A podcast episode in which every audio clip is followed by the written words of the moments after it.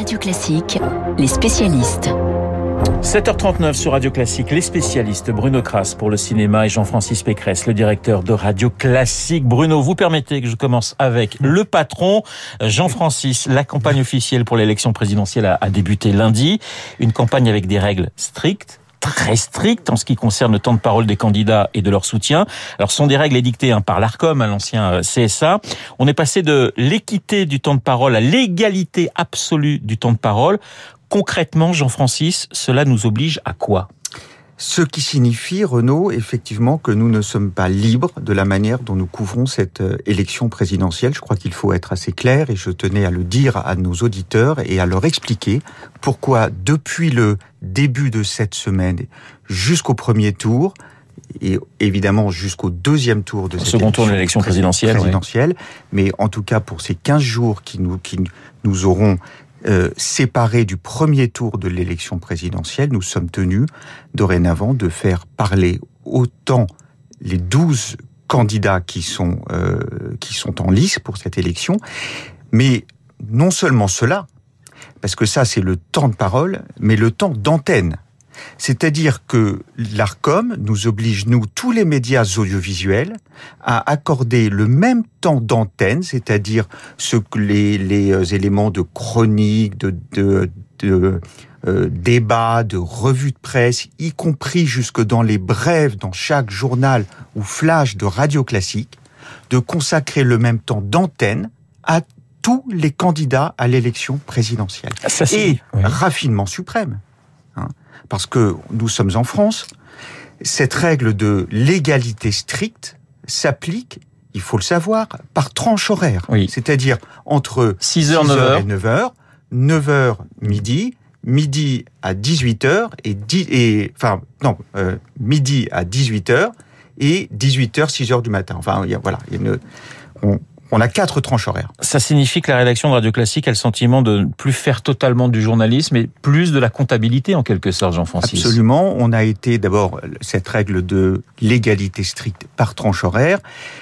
Elle succède à une première période de la campagne présidentielle qui était la règle de l'équité par tranche horaire. C'est-à-dire Ouais. que là, au moins, on peut pondérer le temps d'antenne et le temps de parole, mais le temps, mais le temps d'antenne, ce qui est quelque chose de totalement euh, aberrant, on peut le, le pondérer par rapport au poids que les candidats ont dans l'opinion, par rapport à ce que pèse leur parti ou leur, ou leur formation dans l'histoire de notre République, par rapport à leur nombre d'élus et par, et par rapport aussi à ce qu'ils pèsent dans les sondages. Le, ce que je voulais dire sur ce sujet-là, c'est que ça n'est pas la démocratie. Dans quelle démocratie au monde on considère que tous les candidats valent la même chose L'égalité, ça n'est, c'est un égalitarisme et ça, et ça n'est pas de l'égalité. Alors je voulais juste dire un mot. Jean-Francis, d'ailleurs, le- les réseaux sociaux ne sont pas concernés par. euh, C'est-à-dire que c'est la télévision et les radios, Absolument. les télévisions et les radios qui sont en première ligne. Du côté des réseaux sociaux, on peut faire à peu près ce qu'on veut. Absolument. Le, ce que je voulais dire quand même, un, un point qui est très important, c'est que ces règles qui sont kafkaïennes, hein, parce que euh, aujourd'hui on transmet euh, à l'Arcom tous nos relevés de temps de parole et de temps d'antenne chaque, chaque semaine à la seconde près. La semaine prochaine, ce sera une transmission quotidienne. Et cette obligation qui nous est faite de consacrer un temps, un temps d'antenne égal à chaque candidat, c'est à peu près, pour vous donner une image, comme si les quotidiens, dans Le Parisien, il y avait une autorité qui décidait que du jour au lendemain, la une ou la page 2 ou la page 3 devait être consacrée chaque jour, un jour euh, à Jean Lassalle, un autre jour à Nathalie Arthaud. Ça nous conduit à quoi? Ça nous conduit à donner sur Radio Classique, qui, qui est un média privé, du temps, du temps d'antenne à des candidats qui sont parfaitement euh, farfelus, qui prônent parfois des thèses re- révolutionnaires, anti-républicaines.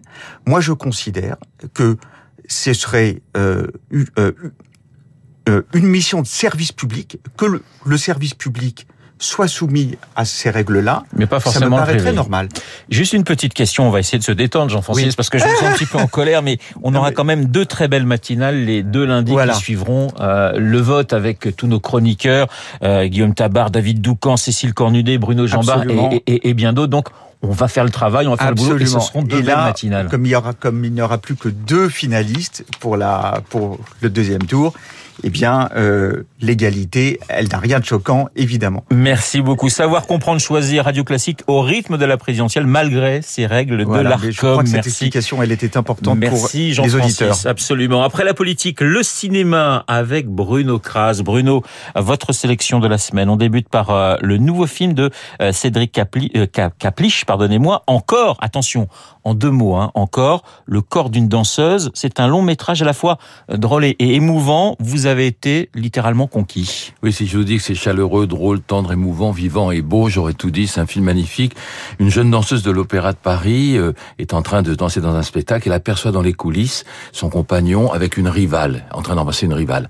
Elle somatise et au dernier moment, hop, clac, c'est la catastrophe. Sa cheville se brise.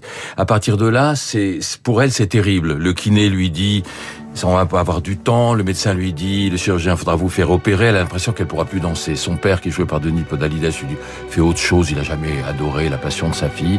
Elle va partir en Bretagne dans une résidence pour artistes, patronnée par une femme très chaleureuse qui est jouée par Muriel Robin. Et là, elle fait la cuisine. Et là, elle va, elle va réapprendre à danser à travers euh, une danse contemporaine, une troupe de danseuses contemporaines. Vous savez que Lapiche a, avait écrit à ses débuts euh, Chacun cherche son chat, qui était un très joli film. Là, c'est un peu Chacun cherche son pas. Voilà. Et effectivement, elle se blesse sur la, la musique, sur l'opéra de la Bayadère. C'est pour ça qu'on le passe actuellement, qui est une musique absolument magnifique. Très très belle distribution pour ce film, hein, Bruno. Oui, oui, il y a Denis Podalides, François Civil, Pierrot Marmal, Muriel Robin et la jeune Marion Barbeau. Alors, il avait le choix, Clapiche, où je prends... C'est une danseuse. Oui, où je prends une comédienne, je lui apprends à danser, ce qui était quand même un peu compliqué. Il a pris une danseuse de l'Opéra de Paris et lui a appris à jouer à la comédie. Et elle joue pas mal, C'est hein. une révélation, c'est une révélation. Alors votre petit coup de cœur euh, à présent, un autre coup de cœur pour vous, Bruno, euh, c'est un film japonais intitulé Aristocrate. Oui, on part au Japon. Aujourd'hui, c'est contemporain. C'est une jeune réalisatrice qui s'appelle Yuki Kosode qu'il faut citer. C'est le premier film qu'on voit en France. Ça se passe au Japon avec, ce problème d'une jeune femme de 30 ans dans une haute bourgeoisie. Quand on n'est pas marié à 30 ans, c'est terrible. C'est presque une tare au Japon. Donc toute sa, toute sa famille la force à se marier pour garder sa caste sociale avec un aristocrate. Cet aristocrate, en fait, est charmant, mais il a une liaison. Et c'est pas du tout un trio d'adultère, c'est qu'en rencontrant la femme avec qui son mari a une liaison, ça va dévoiler, ça va déclencher chez elle une espèce d'électrochoc, mais très souterrain, pour qu'elle prenne son émancipation, l'autre femme aussi. Donc c'est un film sur le fait que des femmes au Japon peuvent tout d'un coup échapper à leur déterminisme social et avoir et se réapproprier leur vie. C'est très beau, c'est très subtil et très délicat. C'est un très beau film japonais. Alors c'est votre coup de cœur, on va passer au coup de gueule, il nous reste 30 secondes avec un film américain intitulé Cyrano. Pourquoi n'avez-vous pas aimé cette version, Bruno, de, de Cyrano de Bergerac? Alors des fois, moi, je ressors triste, je me suis ennuyé dans un film, etc. Là, je suis ressorti furieux parce que alors Cyrano, il a plus ce, ce, ce nez laid, c'est un nain. C'est bizarre, voilà, c'est Peter Dinklage qui joue, voilà, donc un nain serait forcément laid, voilà, donc ça c'est un peu, même un peu étrange. Ils ont gardé juste le pitch, le nain, la belle femme, euh, Christian qui est joué par un black. Ils ont évacué tous les cadets de Gascogne, ils ont évacué toute la, toute la poésie de Rostand qui doit se retourner dans sa tombe. Donc non, franchement, c'est, j'étais furieux. Je suis pas le seul. C'est en, en, en quelques secondes, c'est l'Anticoda qui a triomphé à, à- aux Oscars euh, dimanche soir, qui était une reprise du film La famille Bélier, euh, un film euh, français. Oui, oui, oui, Ah, les Américains peuvent, peuvent être bons puisqu'ils ont adapté La famille Bélier d'Éric Lartigot. Ils en ont fait un film qui est couronné par les Oscars. Donc Cyrano, non, non, on va dire, et, et Coda, oui. Voilà, merci. Pas de gifle entre nous, euh, Bruno. On reste calme. On n'est ni Chris Rock, euh, ni Will Smith. Merci Bruno, merci Jean-Francis. Dans un instant, le journal imprévisible. Le 30 mars 1950, sortait une bande dessinée signée Hergé, une aventure de Tintin particulièrement visionnaire. Objectif Lune. Et oui, Hergé, avant Apollo, avant Armstrong et avant Aldrin. Eh bien, c'est le thème du journal imprévisible.